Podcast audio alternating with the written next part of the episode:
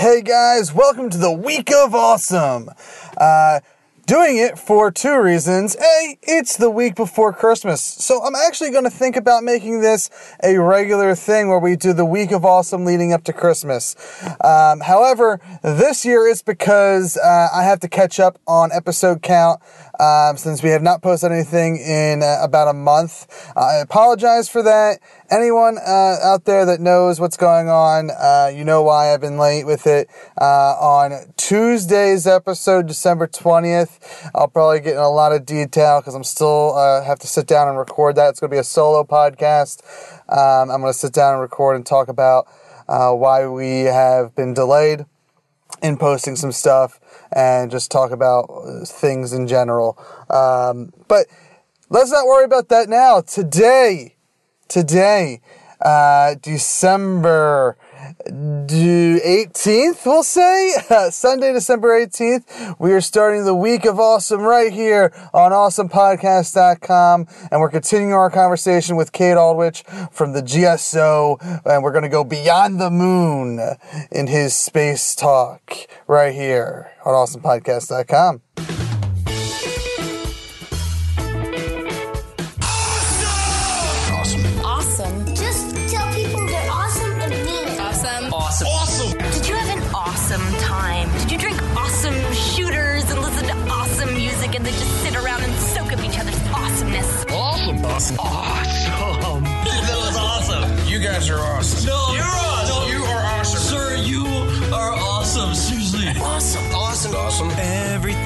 awesome. Welcome to this week's edition of Everything is Awesome. I'm your host, Kev, and this is the show where we sit down and talk to awesome people about awesome things.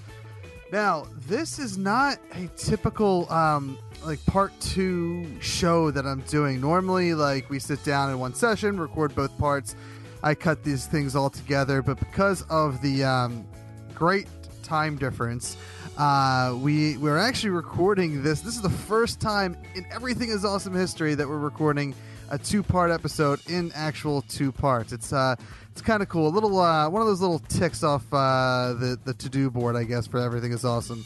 Um, last week we talked to this man about uh, space, and we're, we're going to go right back into it. Uh, we're going to move away from the moon and go to some other places. Please welcome back to the show. Uh, oh my God, awful, Cade Aldrich. Perfect. Yes. All right. Uh, it's been a couple days for uh, for us since the last time we spoke. Um, thanks for coming back on the show. How are you doing, sir? Excellent. Thank you for uh, inviting me. Yes. Um, so when we last uh, left off, we kind of finished up talking about um, Lunar Station uh, One. Correct. Uh, uh, that's going to be on the moon and all the fascinating details about that. Uh, same thing with Earth uh, Station One from the GSO.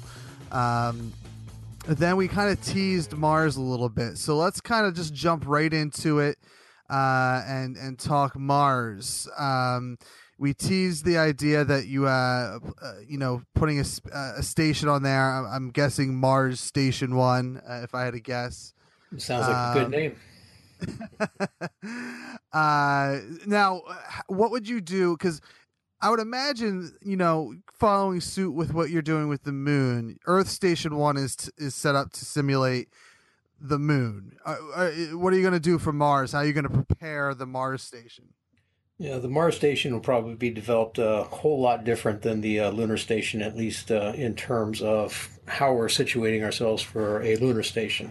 Uh, basically, as a commercial operation, none of us have ever, since the Apollo program, uh, been back to the moon. So, actually living there and working there uh, requires a lot of uh, thought, a lot of uh, training, uh, a lot of different systems, and those systems need to be trained upon so that uh, once we do hit the ground on the lunar surface, we can do so much more effectively uh, and safer.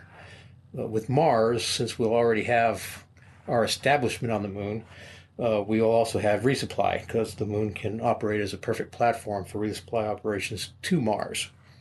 So, in effect, assets that we'll need to go to Mars we'll be able to develop right from the lunar surface. So, we'll be developing those assets within an environment which is almost similar similar in scope to how we would uh, proceed on Mars. uh, Mars having a limited atmosphere uh, is a little bit different from the moon, but for the purposes of creating a station and operating in the station, we still need to be in a closed environment pretty much anywhere in our, in our solar system. Uh, from the moon, we've already had that experience, and it'll make our job going to Mars a hell, hell of a lot easier.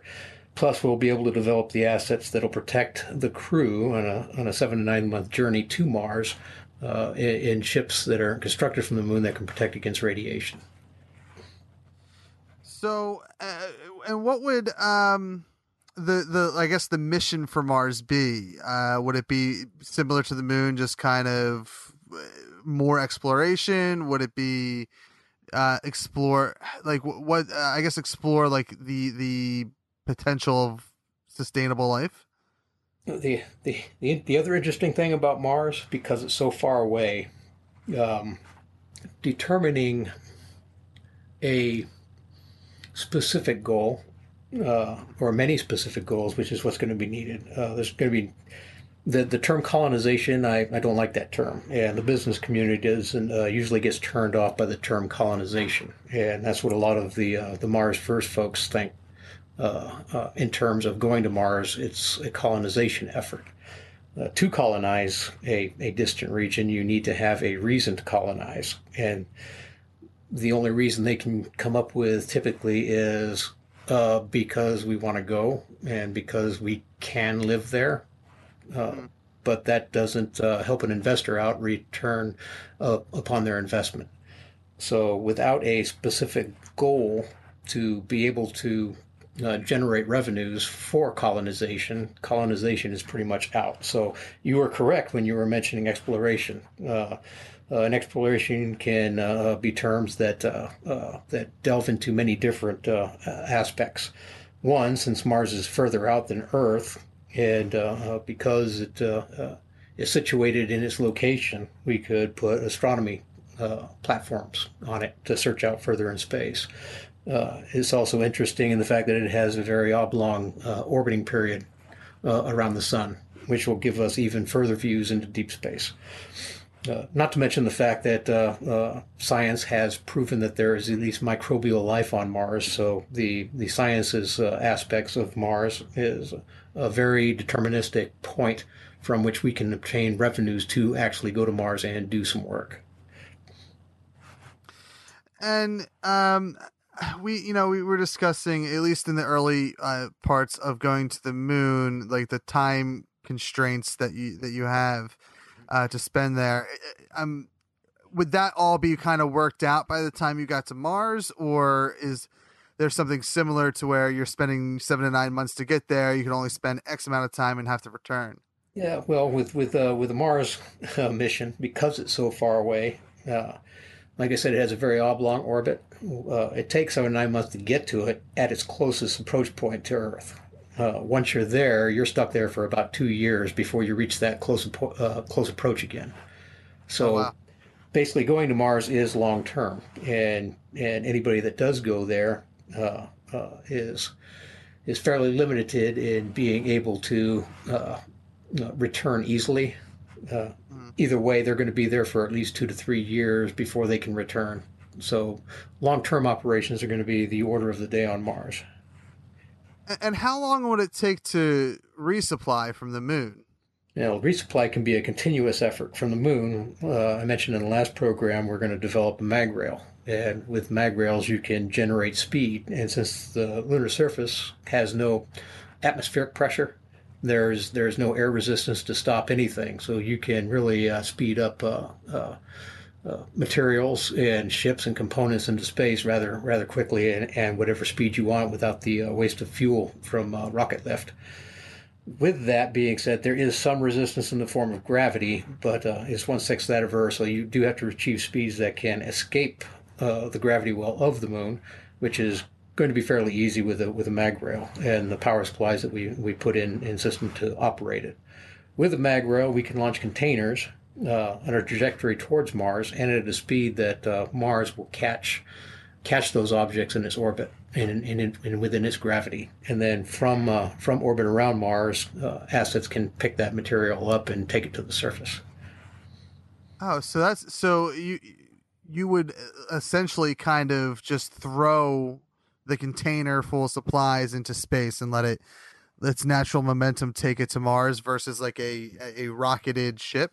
Correct. So basically, we could send supply containers. Uh, they'd be very sophisticated pl- supply containers that would carry some fuel and some rockets for for maneuvering uh, once it gets to Mars.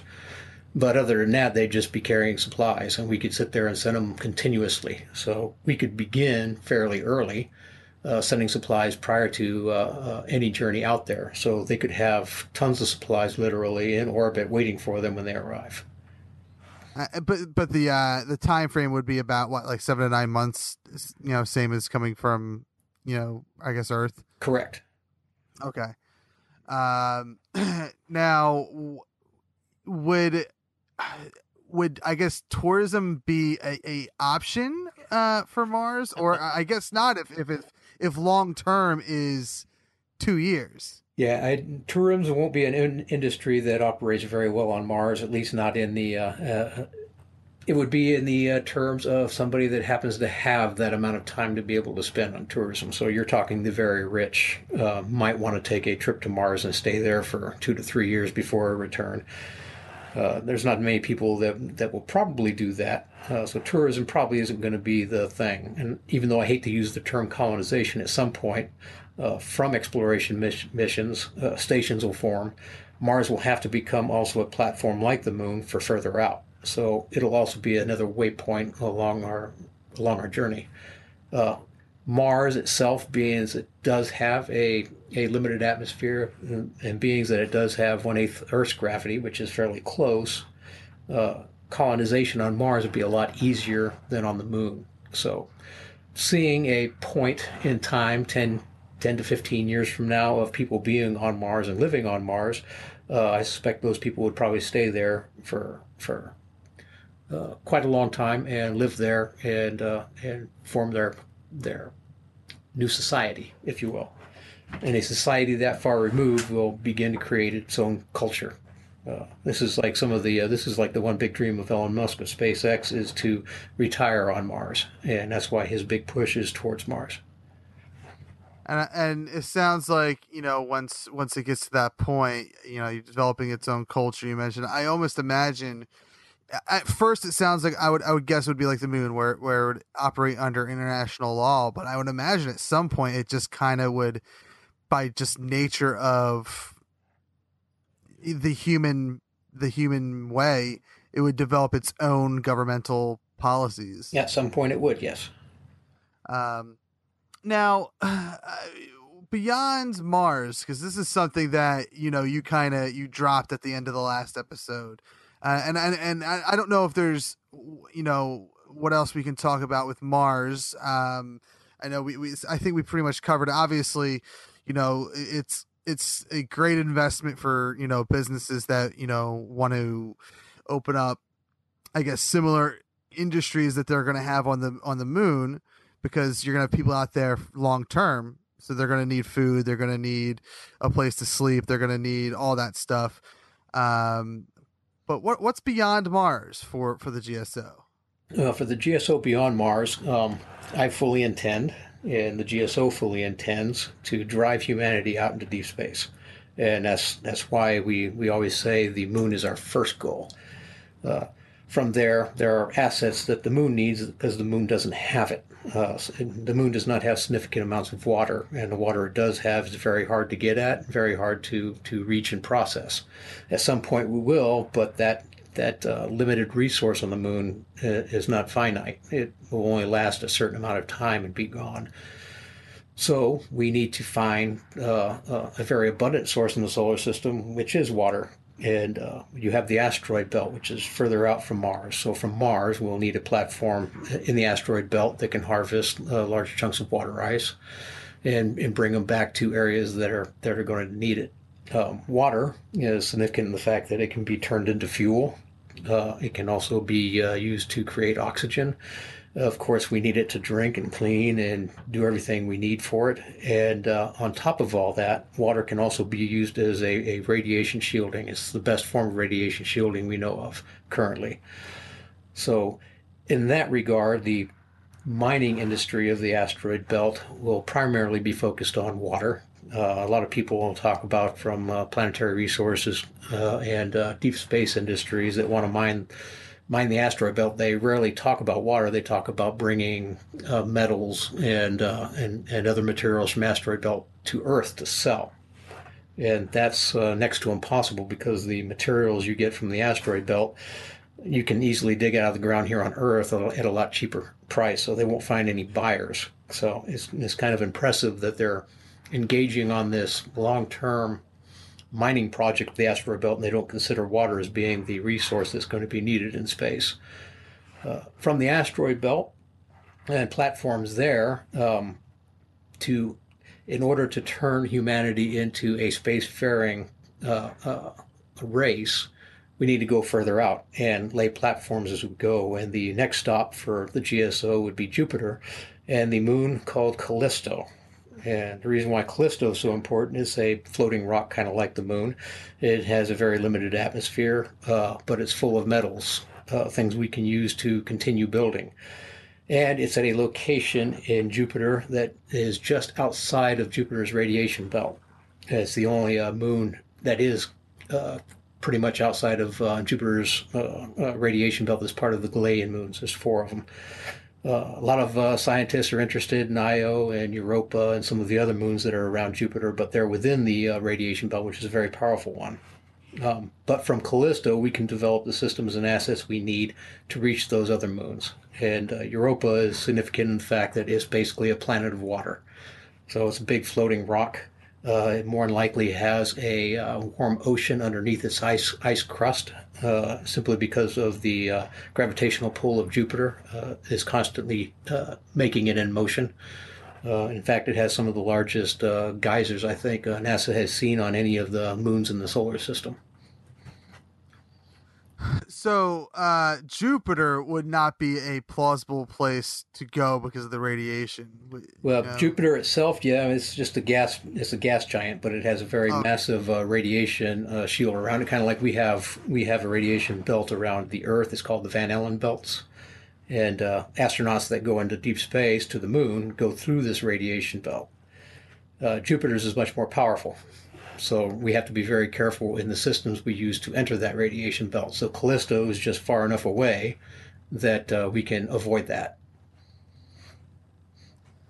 Okay, and th- that also uh, it sounds like basically once you get beyond the the, the moon, um, everything beyond that becomes long term. How how long is the trip out to? Um, and I, I I apologize, I forget the name of the Jupiter moon already. But how long does it take to get to Jupiter? Well, at uh, certain Estimate, estimates yes. right now, probably about seven years, maybe, maybe less. Oh, wow. um, and by the time we're ready to go, uh, like I said, we can we can launch assets at speed from the lunar surface uh, with a rocket assist, once we're moving, uh, we can achieve even faster speeds. So we might be able to drop that time down significantly. Wow. Uh, and, and that again, so when, if, if it's a moon that's, you know, similar to our moon where there's no um, atmosphere or anything like that, is that, I mean, I guess with the station, I mean, we're we're going to be doing it on the moon. That is somewhere that would be colonized. That's, uh, and I know you don't like that term, but essentially, at the end of the day, um, the exploration forces yes. that. Yeah. Yeah. So. And the way these areas will, will be funded is mostly from the sciences and research and all of that stuff. I mean, I, I I love it. It's it, it's essentially like Star Wars or Star Trek or any you know sci-fi show coming to life. You know, exactly. Uh, and that's where we should be. Very, yeah, that's a very exciting thing to to think about. Um, and is there anything beyond there? Like, is there any? Is it possible to to go? I mean, I'm sure it's possible, but is it feasible to to go beyond Jupiter's moon and and uh, explore, colonize beyond that? Absolutely, and I intend to. Uh, like I said, uh, as as we continue uh, throughout the uh, solar system, uh, we'll be dropping outposts, and each of those outposts will be bring the technology needed to expand those outposts. And then uh, once we uh, arrive at Callisto and we start building our outpost on it, uh, we'll be able to do research. We'll be able to do uh, the sciences necessary and uh, build the systems necessary to explore uh, the other moons all around all around the Jupiter system. From there, uh, Neptune is is my next favorite stop, and the moon Triton, which is another big, gigantic ice world that has uh, that has water, it has uh, methane and uh, and nitrogen. So these various worlds can fuel our progress all the way out to, to the distant planet Neptune and its distant moon. And from there, uh, I even have plans of going into what's known as the Kuiper Belt, which is a belt of billions of different uh, objects, uh, everything from just uh, small asteroids up to what they call dwarf planets. And in fact, the uh, new New Horizons mission NASA sent out that just passed uh, Pluto recently is heading out to look at one of those planetoids out in the Kuiper Belt. So it'll be several years before it actually reaches it. But there's another interesting uh, planet or moon, I mean, that uh, that uh, fascinates me. That's in a very elongated orbit around uh, around uh, Neptune, and uh, that planet I can't remember the name off the top of my head. Uh, does its its long orbit, and that extends clear out into the Kuiper Belt to the furthest distant regions of the Kuiper Belt, and then comes within close proximity of of Neptune. And I plan to put a science research station on it, so that we can track its progress clear out clear out into the Kuiper Belt. So is I guess it, it almost sounds like the that for the most part, uh, save from Mars, the the most logical place to put these space stations are going to be on the moons to all these planets. Absolutely. Yeah, Neptune's a, a gas giant. You know, there's really nowhere to land there. But observation stations from from close proximity of these moons is a pre- perfect uh, sciences and research uh, uh, platform uh, for for everybody here on Earth to basically study these places long terms from a very close range. Now, uh, uh, I guess um, I don't, I, I don't know. I probably should know this, but we've already proven throughout the last episode and a half that my knowledge of space is not as as intact as I once thought it was. It's a lot bigger Uh, than you imagine now. Yeah, yeah, and, and and that's what I'm. uh, So I guess like, what is our solar system really consist of? Because it seems like it may have gotten a little bit bigger over the last years. You know, even though like Pluto is now a dwarf planet, and that but they found something beyond that that's also a dwarf planet, right? Correct. So is that is that part of our solar system? What It's all it's all within our solar system. Yes, Kuiper Belt's part of our solar system. Uh, uh, the only assets we've had to reach the boundaries of the solar system are the Voyager uh, one and two. I think one, two is almost on the verge of leaving the solar system. Uh, Voyager one has already left and is in interstellar space now. Uh, basically, our solar system is covered in a big bubble, uh, and the bubbles form from the uh, energy of the sun. The sun pushes this energy outwards. Uh, the interstellar space pushes this energy back, creating a big bubble around us. The bubble's somewhat oblong because the sun is also in orbit around around the uh, Milky Way galaxy.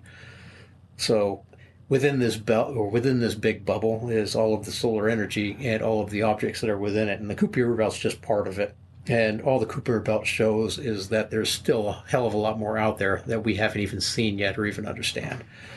So our solar system has gotten bigger in the last few years, and at least in the last couple decades, uh, uh, with new discoveries uh, popping out all the time.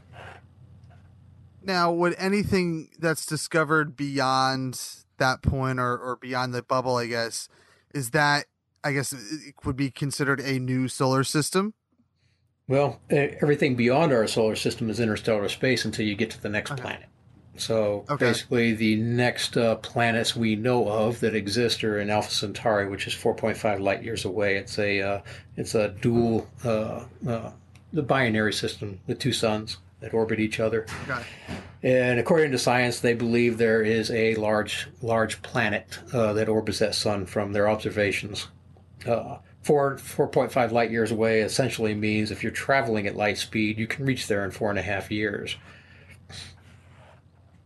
So in the, the my the, the in terms of what travel we've been talking about, uh, seven to nine months to get to Mars. what does that equate to to get to there? That's four and a half light years away. Oh, we couldn't make it in our uh, in our lifetime unless we were to travel at light speed. Perfect. so that that's advanced technology that we just don't have yet to to get there. Correct. We do have the uh, the idea uh, behind creating a ship that could reach there in four and a half years. Uh, a ship traveling at close to the speed of light, but then you enter into a whole new realm of uh, of mystery. It's not really mystery anymore. Uh, Einstein and his theory of relativity, and relativity in, in essence is is based on perspective uh, your perspective and my perspective. So, from your perspective right now, you have a clock and you have a time registering on it. Your time is not the same time as my clock because my clock's in a different uh, time zone than yours. So, from two different perspectives, we're in the same time, but not. And uh, uh, it gets worse as you leave a gravity well, uh, a gravity well of Earth, which is pretty significant. So, as a traveler leaves Earth, time appears to speed up to the person on the ground as compared to the person leaving the gravity well. And then when the person's in orbit, the person appears to speed up in orbit as compared to the person on the ground watching the asset flying around in orbit. The faster you go, the time dilation gets even worse. Uh, so a trip at light speed to Alpha Centauri in four and a half years, by the time they reached there, stayed for a year, and decided to return, Earth would have probably aged many thousands of years. Oh wow! Oh, that's super fascinating. Uh huh. So now, is is uh that mean the the, the, the science fiction stories we've all seen uh, are I don't want to say lying to us, but is is like I guess the warp drives that we have in uh, Star Wars and, and Star Trek and stuff is that essentially like traveling at the at light speed or or faster? Or? Actually, their uh, Uh, warp is actually a process, and science is actually looking at because there's, there's there's it's quite often that science fiction mimics science fact or uh, precludes science fact, and warp yeah. Warping is essentially warping space. In other words, bending space to your will so that you can travel from point A to point B without actually traveling. You just disappear at one point and reappear at another. Okay. And uh, they term these wormholes. Uh, Okay. so wormholes are known to exist. Uh, creating one is beyond our realm, our, our scope of uh, of knowledge. Uh, they appear or just disappear anywhere. Uh, but according to science, science they do exist. Uh, if at some point in the future we're able to harness one, who knows if we can use it to travel in that method. Uh, but at some point, we're going to need to learn technology that we can achieve these great distances with without the time dilation. Oh my god, I, I love that. I I've spoken to a few people uh, about science fiction in the past, uh, whether it be on this show or just like a a, a written interview, uh, and I and it, that's such a common theme of um, like science fiction writers is saying science fiction is just fiction now. You know, it's it's uh, it can be science fact in in year you know ten years from now or whatever Yeah. uh, and it's it's kind of cool and like when you you saying that they're looking into it like I, I audio gasp came out of me because that's that's so cool that I mean for, you were talking about before we mentioned that you're basically talking about you know Star Trek uh and, and, and for the most part with you know exploring space getting into deep space and stuff like that but uh just the idea of being in a Millennium uh, Falcon for the most part, like that. I like, and, and they're they're looking into light uh, into warp drive and and You want to get your mind blown again? Oh, let's do it. All right. Uh, if you've seen uh, you've seen the old Star Trek series, and I imagine the Star Trek movies. Uh, Star Trek, I've seen you know bits and pieces of. Um, so I know enough to probably fake it. Okay, so with Star Trek, you've seen the Enterprise. Most everybody has. Um, but imagine a ship of the future. Uh, we need to create gravity for ourselves. Uh, gravity, we know, is centrifugal force. Uh, that we can uh, control. We can't control regular gravity, so we can fake it. So, with centrifugal force, uh, NASA and other agencies and scientists have studied possible uh, rotating stations. Uh, the, one of the prime examples came about a long time ago in the movie 2001 A Space Odyssey with the rotating station that the characters reach uh, uh, at the beginning of the movie. Uh, the rotational aspect of a station uh, basically f- puts a centrifugal force along the outside edge. So, in a sense, you're walking inside of a perhaps bicycle tire along the outside edge where the gravity is, is the greatest. And a large wheel with a set spin cycle uh, can achieve uh, the, the 1G we're used to so that we can live and operate in space uh, as if we were on Earth. Now imagine this wheel in space put on its side and maybe stacked with a couple other wheels on top of it, and then all encased in uh, radiation shielding. And then you attach your engines to it, and you have the Starship Enterprise. That's really cool. Oh, that could be. See, I I love the idea of of just making all my childhoods come true, all my childhood dreams of of space travel uh come true. So let's get it. I, I told you uh last time I wanted to get into some some of the uh, other things when it comes to space. Uh, and and maybe not so much the the sciency stuff of it, but the science fiction of it. Uh, and we, you know, from last time, we know that Apollo, uh, that was like kind of your entry point into into space. But Right. uh, what what was it about? Um, you know, what what what was your first um, you know fictional space story that uh, you know I guess grew your love even more for space? Oh, I imagine it had to be Star Wars. The original. Star Wars.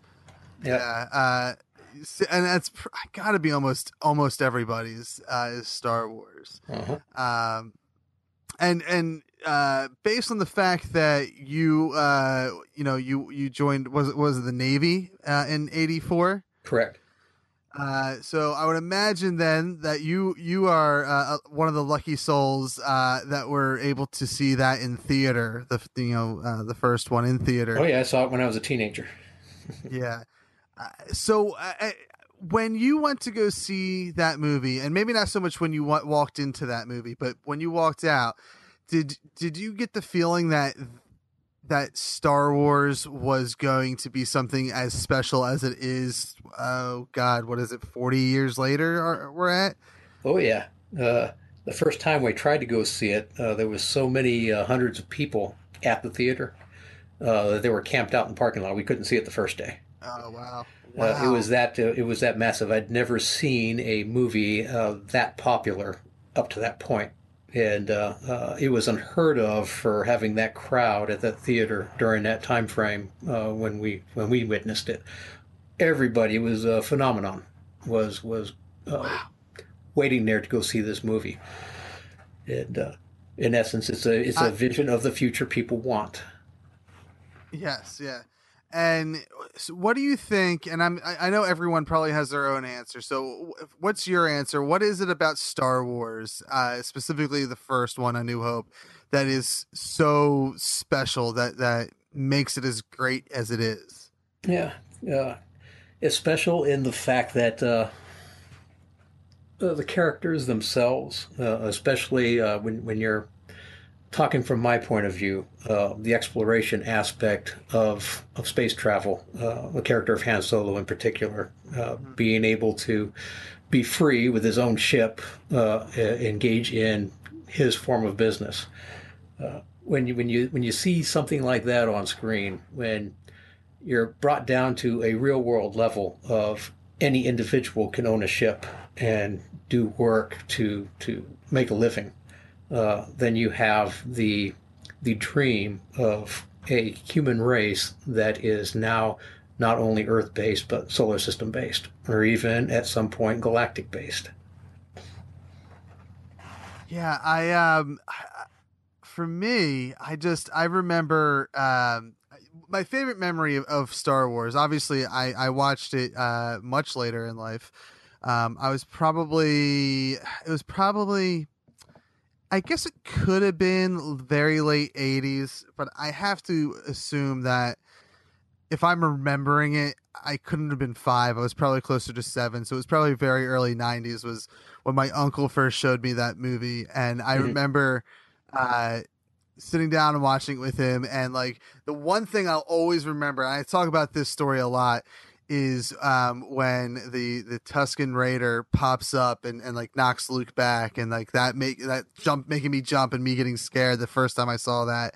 uh, and, and like that's like the like that's probably the the scene that I talk about the most, only because it's it is the scene that I, I for whatever reason it's just like hammered into my brain.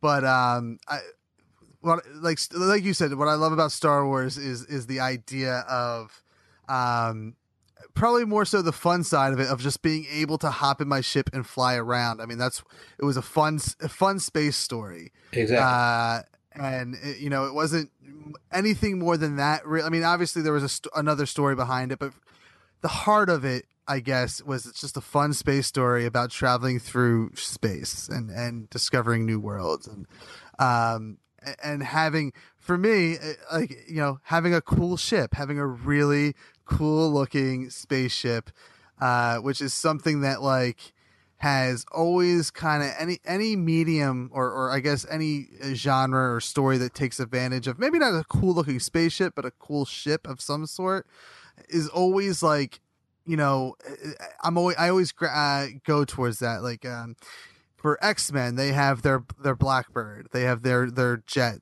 that they fly around and that's always really cool and um you know uh, more recently uh in Guardians of the Galaxy which I don't know did you see Guardians of the Galaxy yes, I did.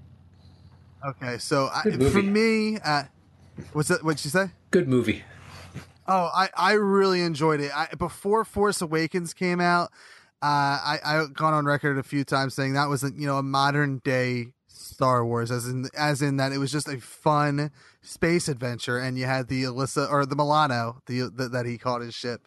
Uh, You know that it was just such a fun story and, and uh, something that you know as I've rewatched uh, like the Star Wars movies and, and obviously now we have Guardians of the Galaxy and, and, and Guardians of the Galaxy 2 something that is you know um, as I watched them and, uh, and as a teenager and being older that fascinated me more was like the different races the different alien races. Um and like the idea of oh man is that out there? And what, so what's your what's your thought on that? Let's go back to a little bit of science. What's your thought on on uh other races and i i'm i'm guessing not in our solar system is is what you po- possibly believe but beyond that? Yeah. Well, within our solar system and beyond, I'll, I'll, I'll uh, touch on. Okay. Um, okay It is already known life is very prolific on Earth. Uh, you can find it anywhere from the deepest oceans to the hottest regions on Earth. We find life. Uh, not necessarily intelligent life, but building blocks to life. Uh, life more than likely exists on planets in the solar system. Possibly, again, not intelligent life, but building blocks to life. Uh, the uh, theorized oceans under Europa, if this warm water more than likely has life within it. It might even uh, surprise us what types of life. But uh, besides all of that, uh, the universe, uh, as massive as it, as it is, you're talking billions upon billions of stars within our own galaxy. And when you combine the fact that there's billions of, of galaxies out there, you have many more areas within our galaxy, our, our galaxy and beyond that have to have life. It's impossible for them not to have it. So the thought that there wouldn't be any intelligent life out there uh, uh, would be mind boggling to me. Uh, I imagine the universe is teeming with intelligent life. Uh, the only problem is they're probably so far away from us, it'll be many, many, many generations before we can even perceive actually meeting them. Um, whether or not a super high advanced uh, uh, technology race has visited us in the past, I don't know. Uh, I believe it's possible because we don't, where we're at, uh, we theorize is not, not possible. Uh, simply because of our own perspective and our own knowledge and our own technology and where it at where it's at its current level. But that's not to say there's another race out there that has the technology to be able to travel far distances and be able to find new things. So it is, uh, generally speaking, in my opinion, possible for that intelligent life to have visited our solar system. But then you also come into the uh, the fact that uh, life on Earth is different, even though we're all human, and we have a human race, which I always term a one a one one race culture. Uh, I don't believe in multiple races because we are all human. We all bleed the same red blood. We all have the uh, same bones and the same materials that make up our DNA. The only thing that causes us to be different or look different is the regions around the globe that we grew up in and time.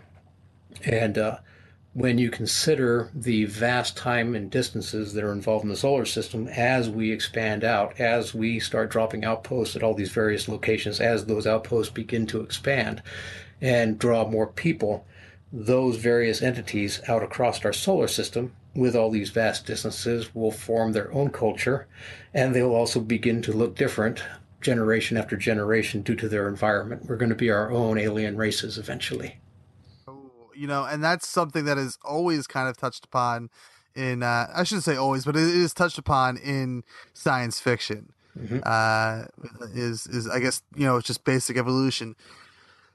So do you think that that we would uh, as we evolve and and, and our car- cultures develop on these space stations would would would they would would we become too reliant on uh the the lunar uh, well, I shouldn't say just the lunar, but on the space stations to kind of keep everything going, or would we eventually be able to um, walk out of the space station with no spacesuit and be able to thrive on you know the the on Mars, on the moons, and whatnot?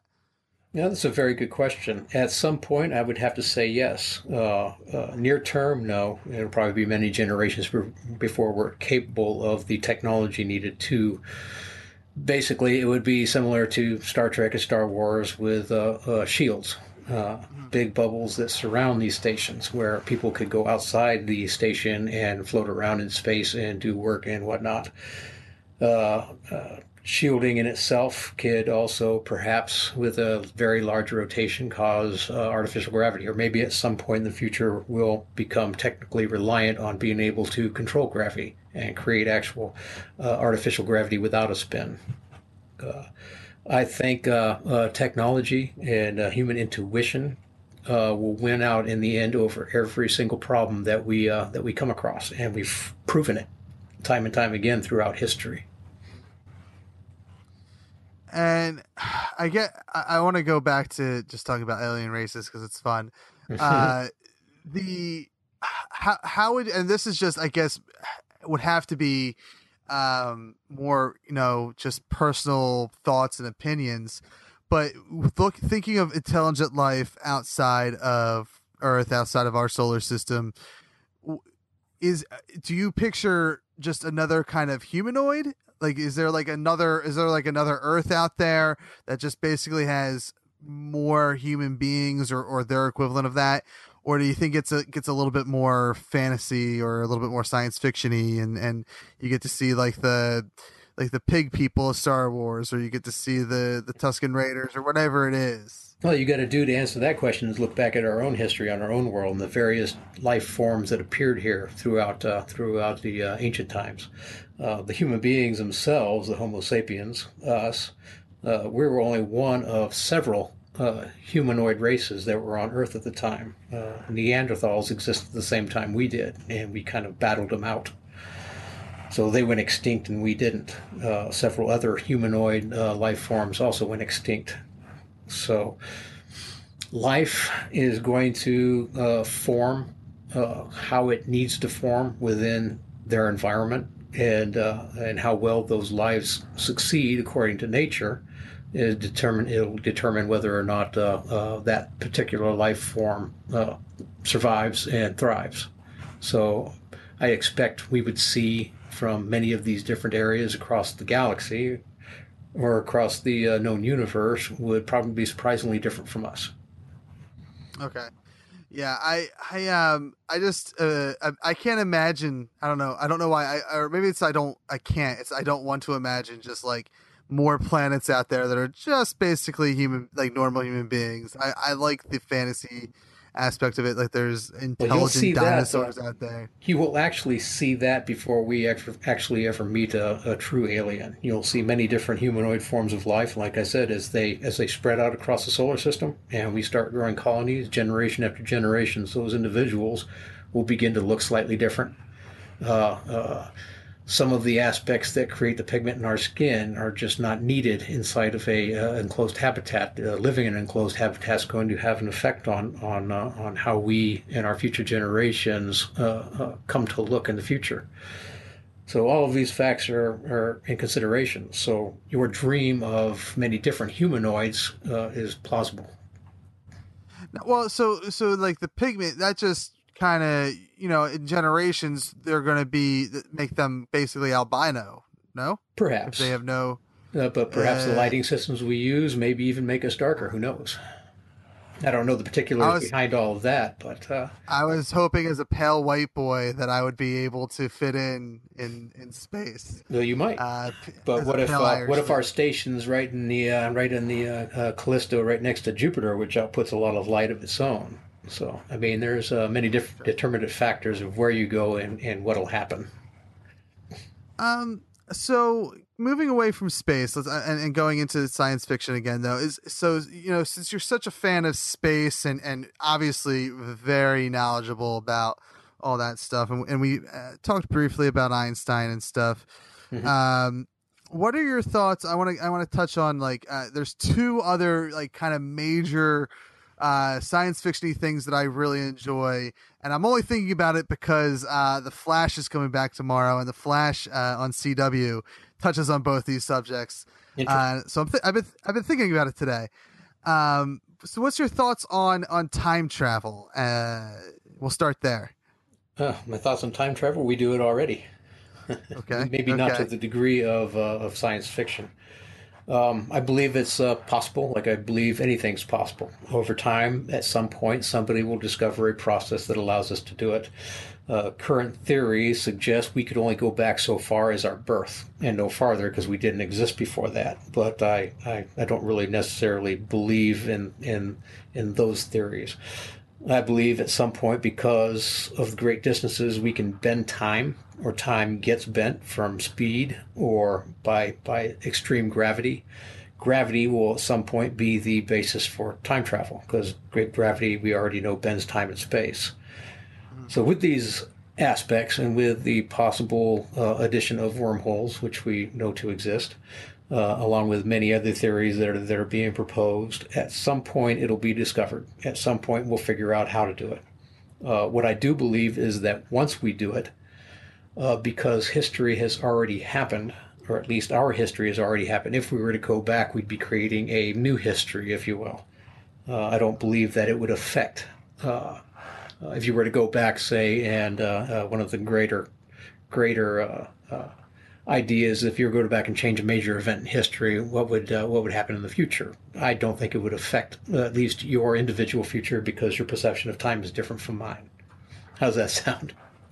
No, I, I, I and that kind of leads into it uh, into the other topic, but I, I, I do want to kind of stay on time travel for a second. But that kind of leads into like Earth two and Earth three and Earth four, uh, and uh, you know, alternate Earths, alternate Sliders. dimensions.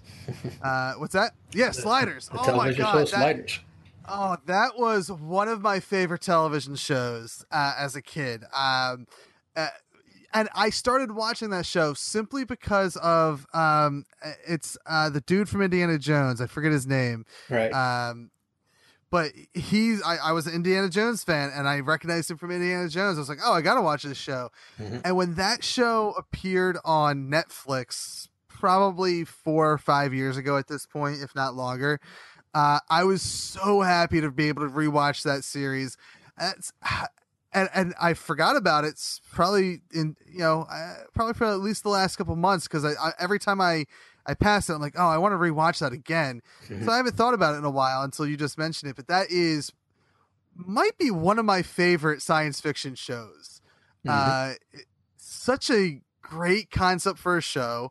Such a great another thing. Kind of, I would say, I talk about time travel a lot, but when I really have to sit down and think about it, I think one of my favorite concepts of science fiction beyond space travel and and and time travel would be uh the alternate earths. I think that fascinates me more than anything else.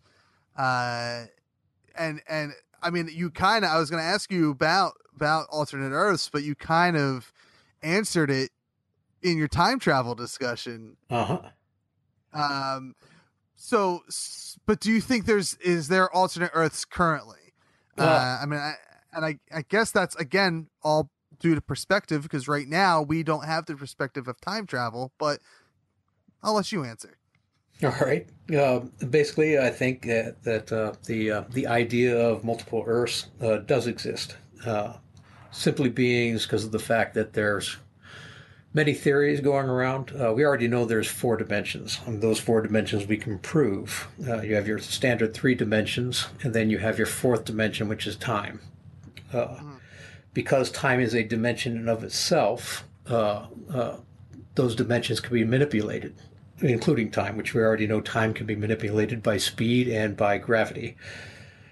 So, because of all of this, uh, some of the other theories that go around, there's more than just four dimensions. Uh, uh, I've read uh, some research where there's somewhere up, upwards around 24 or maybe even more dimensions than that. And uh, Stephen Hawking's uh, covers some of those some of those theories.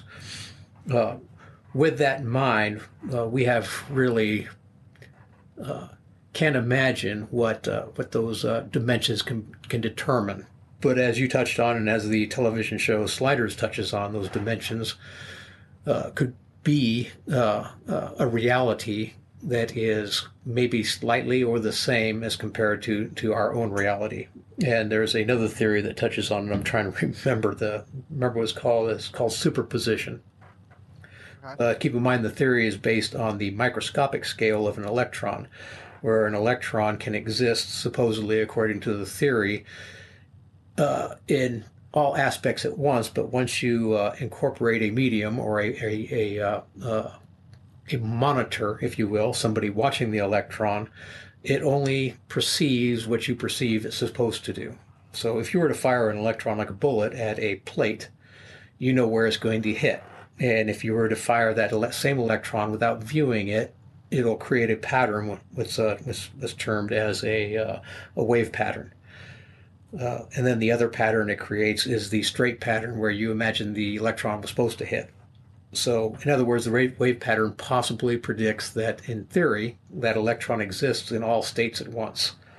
So, if an electron exists in all states at once, but it only exists in your perception, as you perceive it to exist, that means you just don't see into those other perceptions.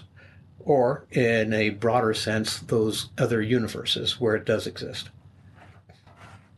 Yeah, I uh and, and my love for I guess I was gonna say Flash, but it's got it's Sliders. I, obviously, Sliders is my love of of of the other uh, dimensions because that because that's exactly uh where it started. At least at least for me was Sliders with the alternate dimensions and uh and, and just the the idea of uh, I don't know how many times they did the bit where like oh we just see ourselves again.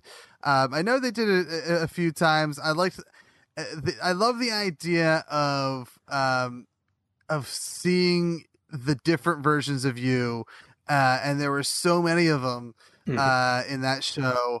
Uh, it got a little wonky when when he combined with a, a different version of himself because Jerry O'Connell wanted off the show. But um, I still, I, I it was such a, a good show, uh, and make I, I'm pretty sure I'm gonna go watch some episodes, at least one episode when we're done this because uh, I need to start watching that show again. I need to I need to go uh, on my sixth rewatch of it because it's such a good show. Wait. Anyway, um, the I want to go back to time travel. What is um, time travel has been represented uh vastly differently uh in in different um stories and and and films and stuff what to you is the most plausible slash believable version of time travel with like the rules that are established in whatever story.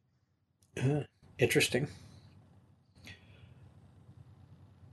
I would say plausible or believable.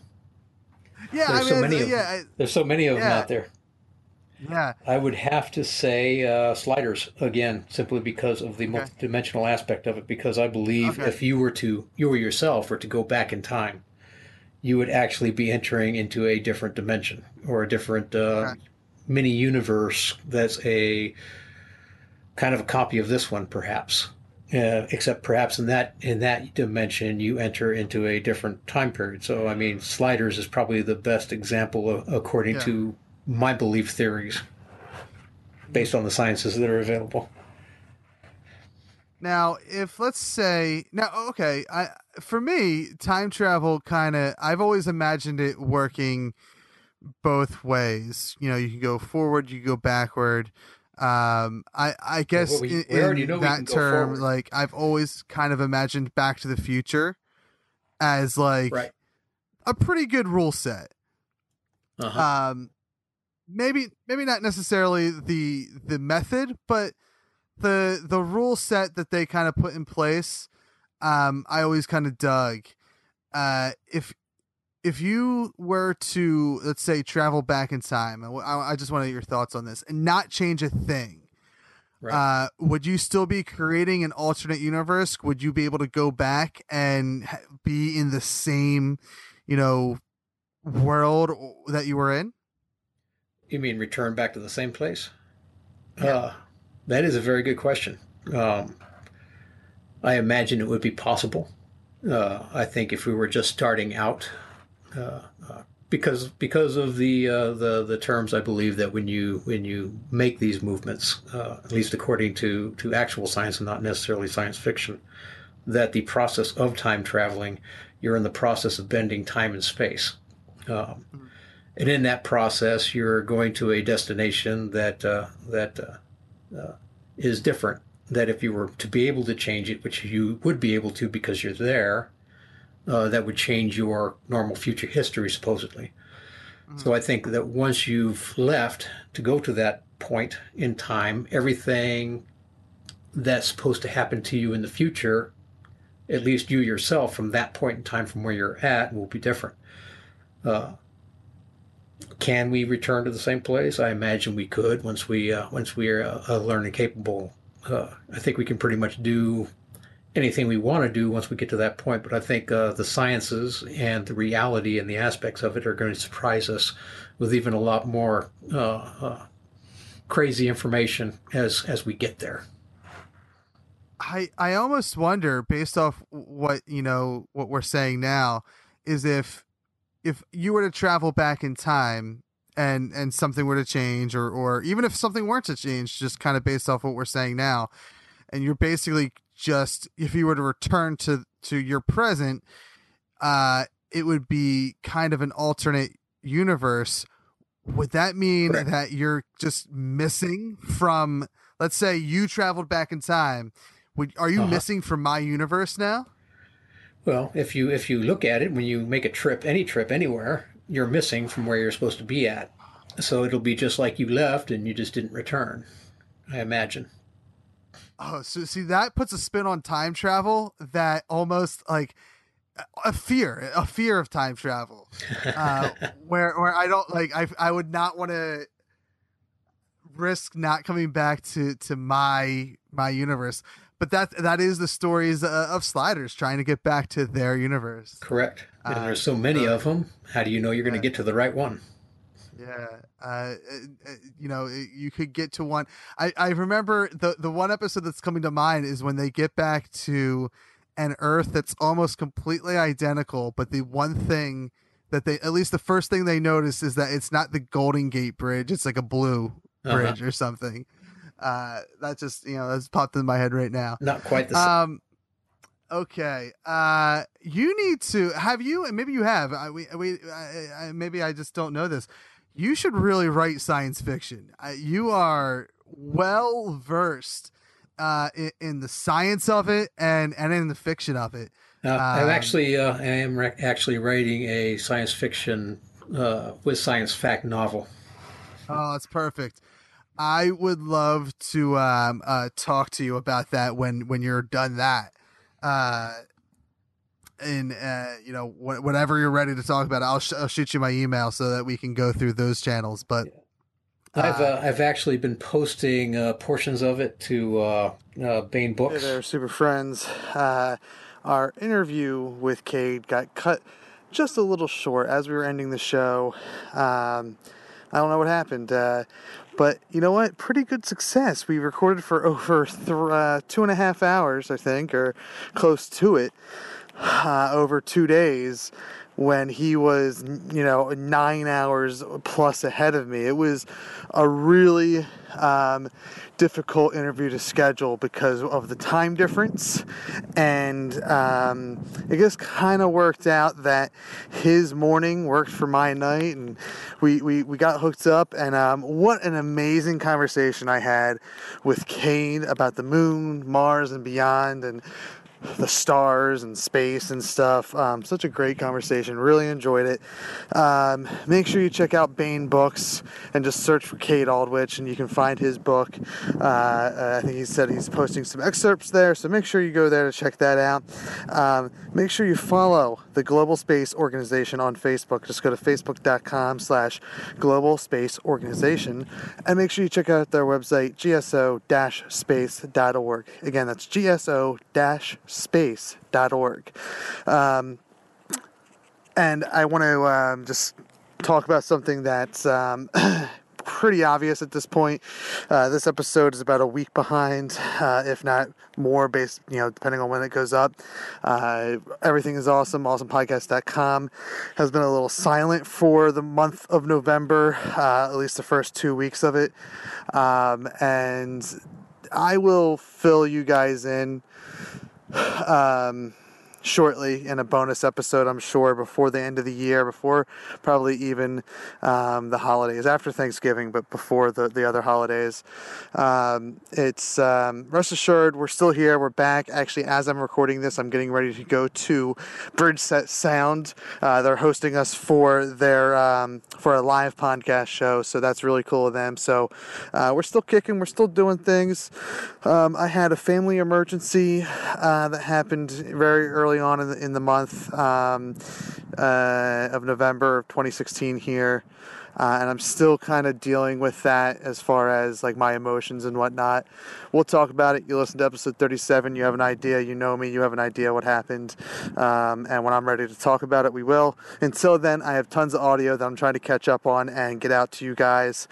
Uh, I believe if you're listening to this, uh, you know, before the 23rd, before Thanksgiving, means we're on time. We're, we're good. We're, we're, we're getting there. We're on time with our audio. So um, big thanks to all the super friends out there for uh, thoughts, prayers, and um, you know just the, the general understanding of why I haven't posted anything in the last couple weeks.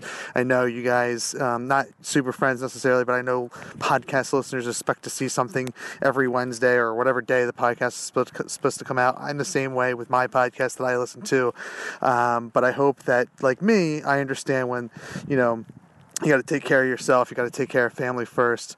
So hopefully you guys understand, and um, just I appreciate you guys for following me along for the last 41 episodes. I think we're at now. So thanks a lot, guys. Um, we got some stuff special, you know, planned for episode 50.